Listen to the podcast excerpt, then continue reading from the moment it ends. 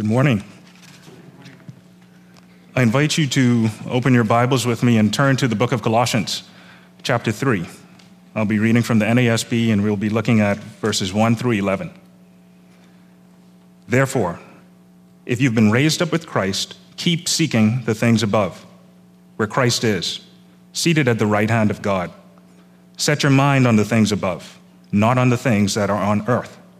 For you have died, and your life is hidden with Christ in God. When Christ, who is our life, is revealed, then you also will be revealed with him in glory. Therefore, consider the members of your earthly body as dead to immorality, impurity, passion, evil desire, and greed, which amounts to idolatry. For it is because of these things that the wrath of God will come upon the sons of disobedience. And in them you also once walked, when you were living in them. But now you also put them all aside anger, wrath, malice, slander, and abusive speech from your mouth. Do not lie to one another, since you've laid aside the old self with its evil practices, and have put on the new self, who is being renewed to a true knowledge according to the image of the one who created him. A renewal in which there is no distinction between Greek and Jew, circumcised and uncircumcised, barbarian, Scythian, slave, and free man. But Christ is all and in all. The title of today's sermon is The Life of the New Man. And it's a very rich passage of scripture that we're looking at today. The, the first four verses look at the person's, the believer's position in Christ. And the last, actually from verse 5 all the way into chapter 4, maybe verse 6, looks at the practice of the believer. It begins with therefore, and that marks the Apostle Paul pivoting away from the doctrinal section of the letter, which is chapters 1 and 2, towards the more practical section of the letter, which is chapters 3 and 4. And Paul's twin exhortation to keep seeking the things above and to set your mind on the things above just germinate out of the believer's inseparable connection to Christ. Verses 1 through 4 again. Therefore, if you've been raised up with Christ, keep seeking the things above, where Christ is, seated at the right hand of God. Set your mind on the things above not on the things that are on earth. For you have died, and your life is hidden with Christ in God. When Christ, who is our life, is revealed, then you also will be revealed with him in glory. Paul is laying the foundation of his twin exhortations on what is true of the Colossians' past, that is, you've died and you've been raised up with Christ, what is true of their present, your life is hidden with Christ, and what is also true of their future, they will be revealed with Christ in glory. And we're going to approach it that way this morning. So let's take block one. You have died. That's in verse three. What does that mean? I recently saw a clip from the uh, Dr. Phil TV show uh, where a father named Jim and his daughter Maya were on. They had a dispute, and Maya was kicked out of her father's home. Uh, Maya recorded a conversation with her father, and Dr. Phil had that recording, and he played it for the studio audience. Here's what, what Jim said You're a narcissistic drama queen who can't do basic things like bathe. He ended the call by saying, Enjoy your life. I wish you the best. You're dead to me. Dr. Phil then told the studio audience that he had a follow up conversation with Jim, where Jim reiterated that Maya was still dead to him. He said, The only thing that's changed is three weeks have passed. A father telling his daughter, You're dead to me. We all know what that means. From Jim's perspective, his relationship with his daughter had ended. So there is now a rift between this father and his own daughter. The same idea is present here in the text. A schism now exists between the Colossians and something that they at one time had a propinquity to. So the idea that uh, someone is dead means that you've been separated from something. Now, in order to understand what you've been separated from, we need to understand what the Colossians were tied to. Even though Colossae was a small city in Phrygia in the first century, it was made up of mostly Greek colonists, native Phrygians, and Jews. And as can be expected, there were, it was a melting pot of different cultures, ideas, and religious thought. So this fledgling Colossian church was in danger of religious syncretism. Now, we're not sure of the specific heresy that was seeping into the church, but we are sure that there are elements of Gnosticism, which is a early uh, form of heresy, a Greek philosophical heresy that eventually came to espouse dualism, now, dualism taught that the world was divided between two cosmic forces, good and evil. And Gnostics identified evil with, with matter. So anything physical was evil, and anything good was spiritual. So it's, no, it's not surprising that some are ascetics, and they practice severe self discipline, as you can tell from Paul's comments in chapter 2, as well as they abstain from all forms of indulgence. There also appears to be elements of relying on higher knowledge or hidden wisdom that wasn't derived from Scripture, but a mystical higher plane of existence as the means of salvation. There were elements of Jewish legalism and Oriental mysticism that, when you boil it down and you strain away the individual nuances of each system, they cut away the person and all sufficient work of Jesus Christ. So, like sheep before its shearers, this fledgling Colossian church was being fleeced of their prize by not only a distortion of the nature of Christ, but also the shares of asceticism, delighting in self abasement and severe treatment of the body, the shares of Jewish legalism by dietary regulations, ritual observations, the worship of angels, vacuous speculations, and mystical visions. And these shares are encapsulated in the expression elementary principles of the world. Adhering to these elementary principles of the world to achieve salvation and spiritual growth cut away at the person and all sufficient work of Christ. Now, the Apostle Paul, he's not having that. He just demolishes this idea. He tells them, Don't let anyone act as your judge in the matter of food or drink, or in regard to festival, new moon, or Sabbath days. And he sums it up this way in chapter 2, verses 20 and 21. He says, If you've died with Christ to the elementary principles of the world, why, as if you were living in the world, do you submit yourself to decrees such as do not handle, do not taste, do not touch, which all refer to things destined to perish with use, in accordance with the commandments and teachings of men? Paul is telling the Colossians if you're in Christ, you died with him. The death that he died identified you with him, it connected you with him, and it completely alienated you from the elementary principles of this world. The same is true of us today. If you're in Christ, the death that he died identified you with him. It connected you and it liberated you from the bonds of human tradition that seeks to add to Jesus Christ's finished work on the cross. This type of thinking hasn't gone away today. We see it in many of the cults today, even some elements in the hyper charismatic movement. I just want to remind you that any attempt to intimacy with God through any other means than Jesus Christ undermines that work. Staying on that block of the past, Paul continues and says, You've been raised up with Christ. Well, the first implication is that the Colossian church was previously dead.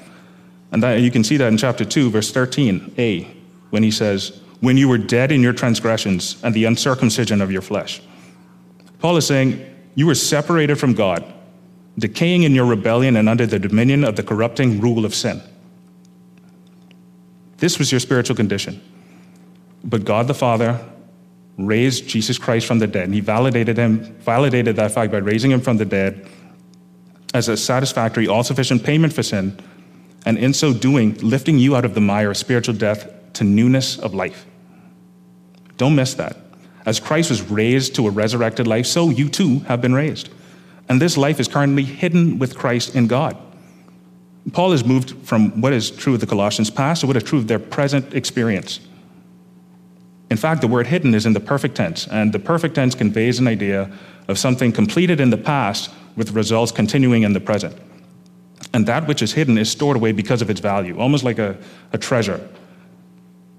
So, Paul is saying that you have been and you continue to be covered by Jesus Christ in God.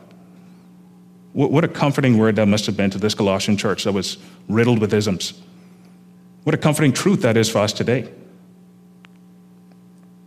We have been and we remain secure from the wrath of God because of the finished work of Jesus Christ. What magnanimous grace.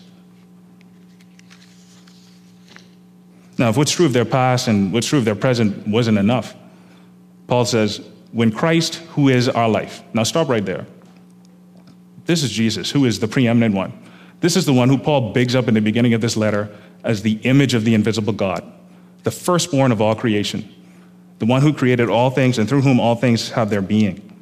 He's the head of the body, the church, the firstborn from the dead, so that he himself will come to have first place in everything. It's of him that Paul says, when Christ, who is our life, when he is revealed, then you also will be revealed with him in glory. So Paul marries the present with the future. This Jesus Christ, who holds his place of primacy in our lives, he is going to come back in glory. And we're going to be a part of that. That's what Paul is telling the Colossians.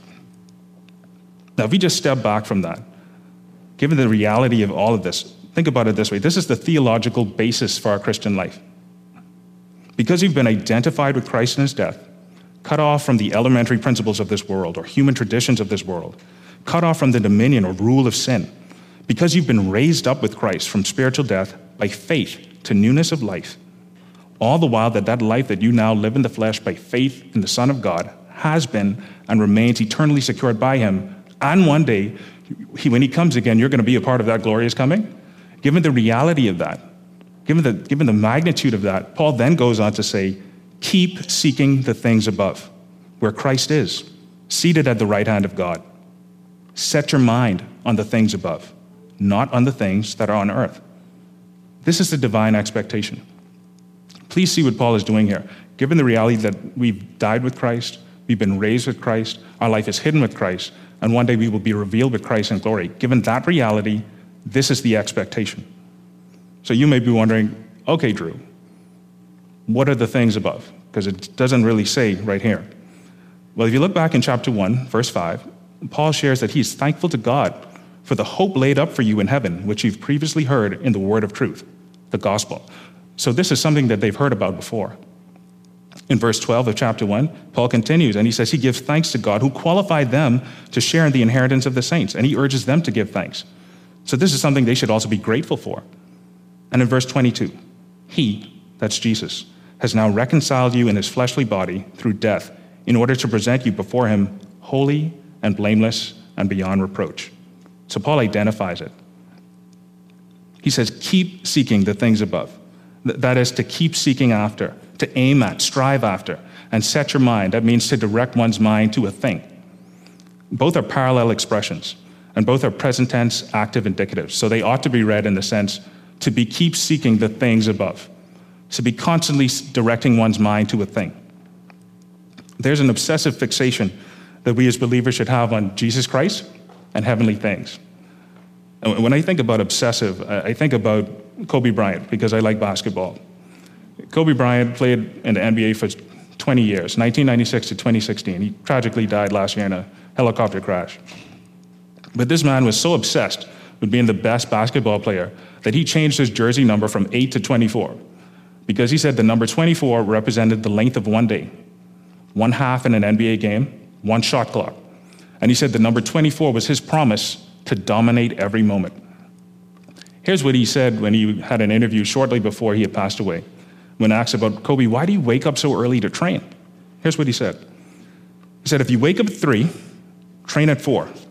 You come home, eat breakfast, relax. Now you're back at it again, 9 to 11. Relax, back at it again, 2 to 4. Now you're back at it again, 7 and 9. By year 5 and 6, it doesn't matter what kind of work my competitors do in the summer, they're never going to catch up because they're five years behind. What do we have that dogged pursuit for?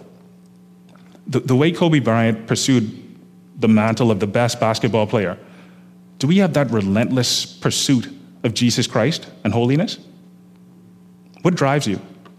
Material wealth? Satisfaction of a good career? The affection of the opposite sex? The limelight or popularity? You may say, man, Drew, I driven by these things, man. I'm just trying to survive. Like, plenty of things going on. COVID 19, vaccines, politics. We just had a government change. Maybe you thought it was the people's time, and it turned out to be a new day. So now you're, you're uncertain, you have some fear about the future. These things shouldn't be. We as believers are to be constantly seeking intimacy with God, with Jesus Christ. So you wonder now, how do we pursue Christ and those heavenly blessings that He's laid up for us in heaven? Verse 5 Therefore, consider the members of your earthly body as dead to immorality, impurity, passion, evil desire, and greed, which amounts to idolatry. Now, I'm reading from the NASB, but I don't think it captures the viciousness of what Paul is calling for here. Paul is calling for an execution. We're to kill whatever is sinful in us. And that is what these things are sinful desires. Immorality is illicit sexual intercourse or relations, and that includes adultery, fornication, homosexuality, and bestiality. The text says impurity, that is uncleanliness in a moral sense. Passion is a depraved affection of the mind. Evil desire, a base or wicked longing for what is forbidden. Greed is an inordinate desire for wealth. And greed, at its very essence, is idolatry.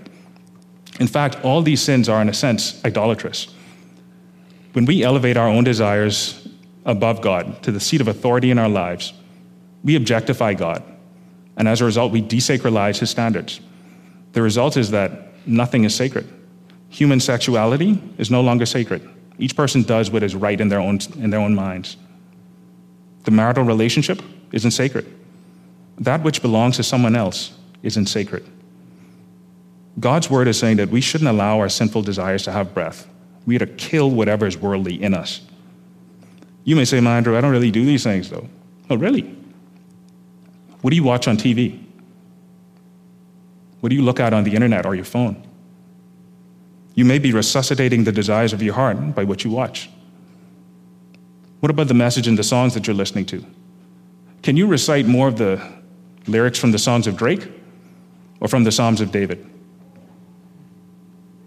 Or maybe you don't watch TV, BPL is off, you don't have the internet, you have a bubbler phone. Well, I know you talk to people. So who are your friends? And what do you talk about? Men, how do you look at women? Do you undress them with your eyes? Is your speech seasoned with, with purity or the impure motive? Women, do you flaunt yourselves for the attention of other men or the envy of other women without consideration for, the, for your brother or sister's purity? Are we encouraging each other to elevate Christ or to elevate ourselves? Paul continues in verses 6 and 7. For it is because of these things that the wrath of God will come upon the sons of disobedience. And in them you also once walked, when you were living in them. The wrath of God refers to that in God which stands in opposition to the disobedience in man. And I know our English Bible says will come, but in Greek it's actually in the present tense. So the disobedient are ever under the punishing reality of God's searing holiness that burns at their sin. And Paul is saying that these desires once characterized your way of life. Such were some of you, with the wrath of God looming over you. But Paul continues in verse 8 But now you also Put them all aside. Anger, that's a settled attitude of hostility. That's like when we say, I watch for you. Wrath, it's anger immediately boiling up and then soon subsiding. Or in Bahamian, tripping out. When someone cuts you off in traffic and you're like, tripping out. Malice means vicious thoughts or a desire to injure. Slander refers to speech that's damaging to another person's name. Abusive speech that's vile conversation or foul speaking. Verse 9 Do not lie to one another, since you've laid aside the old self. That is like the clothing of a PMH COVID ward doctor. Like their clothing has been stripped away before going home to his family. You've completely put off from you the old self with its evil practices, and you've put on the new self, which is the brand new man. And that new man is fashioned and patterned in the likeness of Christ in righteousness and holiness. And this new kind of man is being caused to grow up into the very image of Christ. So, like a software upgrade adds new uh, functionality and feature enhancements to software equipment, so the believer in Jesus Christ is molded and shaped into the very image of Christ by the truth of him, as opposed to heretical teaching. Verse 11 says, A renewal in which there is no distinction between Greek and Jew circumcised and uncircumcised, barbarian, Scythian, slave, and free man. But Christ is all and in all. Christ's likeness isn't impeded or hindered by any racial, cultural, or sociological uh, barriers. Paul is saying here it doesn't matter if you're a Greek or a Jew. Now, the word Greek is all people that are not Jews that adopted the language, culture, as well as the learning of the Greeks. Here, it doesn't matter if you're a Jew or Gentile. In fact, it doesn't even matter if you're a barbarian or a Scythian. The word for barbarian here is interesting. Do you remember the word onomatopoeia, a figure of speech? Well, the Greeks had this particular word, barbaros, as an onomatopoeia for the way that they heard the European tribes speak. To them, it sounded like bar, bar, bar. So they called the word barbaros. And barbaros people were people that were uncivilized and uncultured. And if you could think of a person that would be the king of uncivilized and uncultured, it would be the Scythians. They're, they're like the, the most uncivilized group of all time in the minds of the Greek uh, and Roman people. They were very brutish to the Greeks as well as boorish. And what Paul is saying for the Colossians' sake, he's trying to capture every conceivable racial and sociological difference that are perceived barriers to unity with Christ. Now, don't get me wrong, these are real differences.